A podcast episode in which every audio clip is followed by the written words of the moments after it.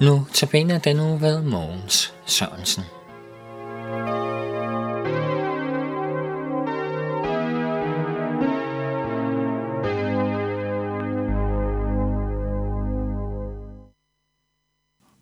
Denne uges Nusabene har temaet lovsangen til Gud.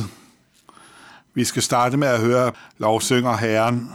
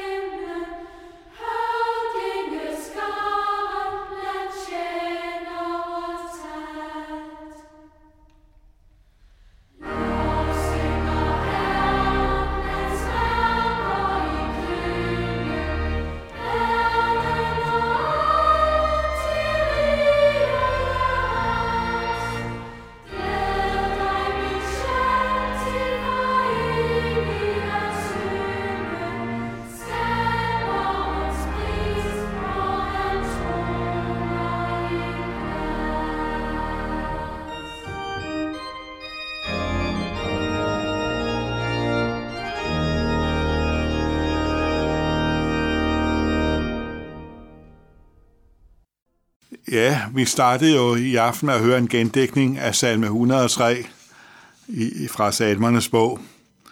Og ellers skal vi jo så også igen høre det ord, som er kredset om i denne uges notabene fra Kolossenserbrevet 3.16. Lad Kristi ord bo i rigtmål hos jer.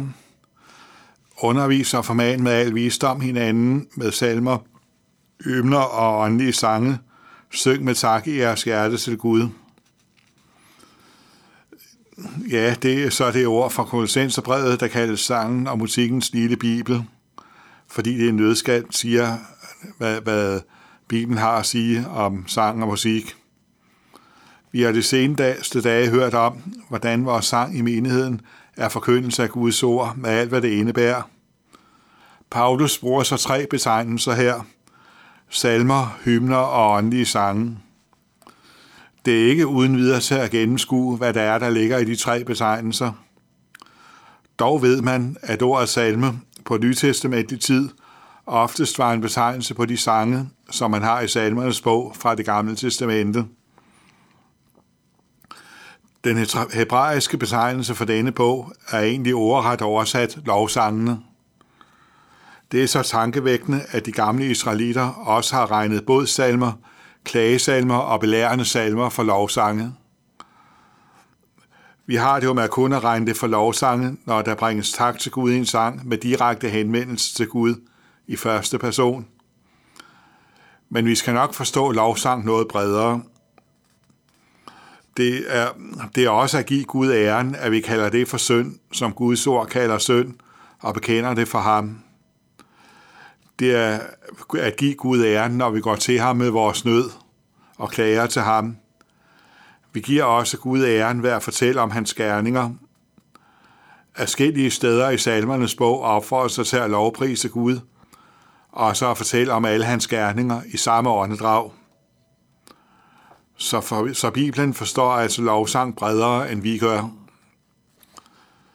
Da jøderne lavede en græsk oversættelse af det gamle testamente, så kom salmernes bog øh, som vi kalder den, netop til at hedde salmers, salmerne, der egentlig på gammel græsk betyder sang til strengespil, til ledsagelse af lyre, som var et instrument, man ofte brugte før i tiden til sangledsagelse.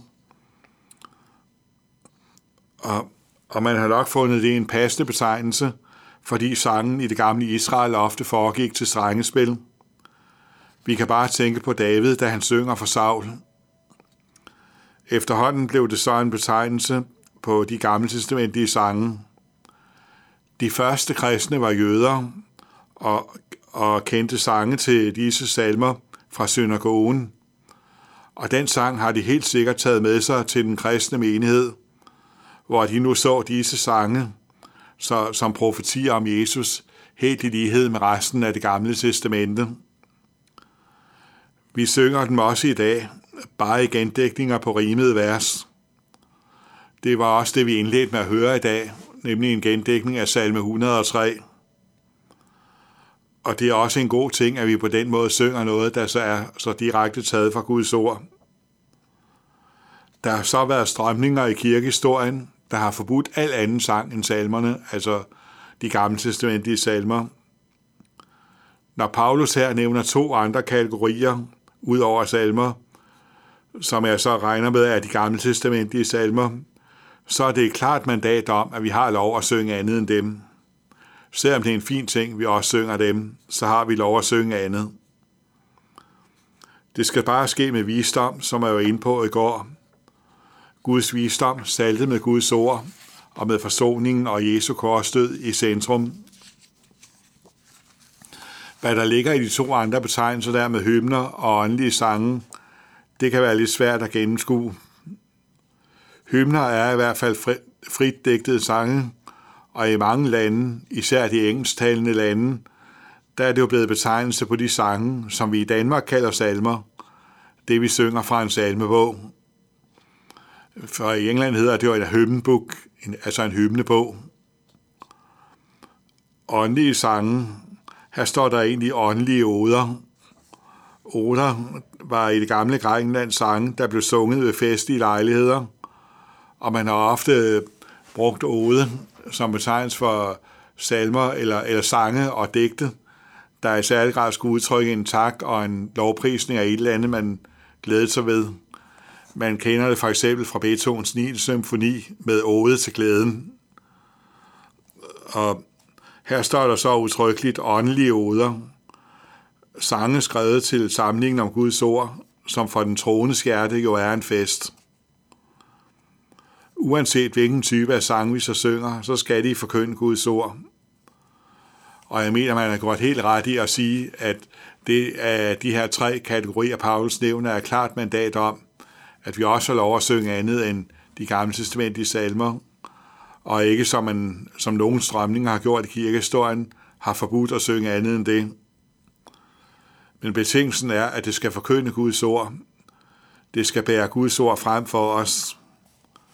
Det, der så er en velsignelse ved at synge netop de gamle testamentlige salmer, som vi jo ofte gør på når, gendægtet på vers, når vi synger det i vores sammenhænge, det er jo så, at det faktisk er sange, der er taget direkte fra Guds ord og, og, og bærer klart frem for os.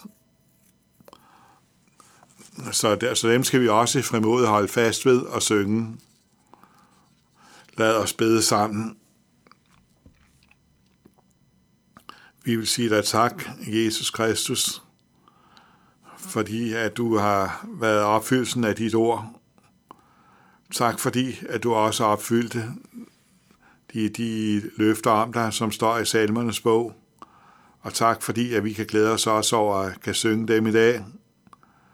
Tak fordi, at du har givet os mange andre sange. Og tak fordi, at du øh, også igennem dem velsigner os. Vi beder om, at vi må holde fast ved alle de sange, der forkynder dit ord. Vi beder dig om, at det må fylde meget i vores samlinger. Fader vor, du som er i himlene, helliget blive dit navn, komme dit rige. Ske din vilje som i himlen, således også på jorden. Og giv os i dag vores daglige brød, og forlad os vores skyld, som også vi forlader vores skyldnere. Og led os ikke ind i fristelse, men fri os fra det onde, for dit er riget og magten og æren i evighed. Amen.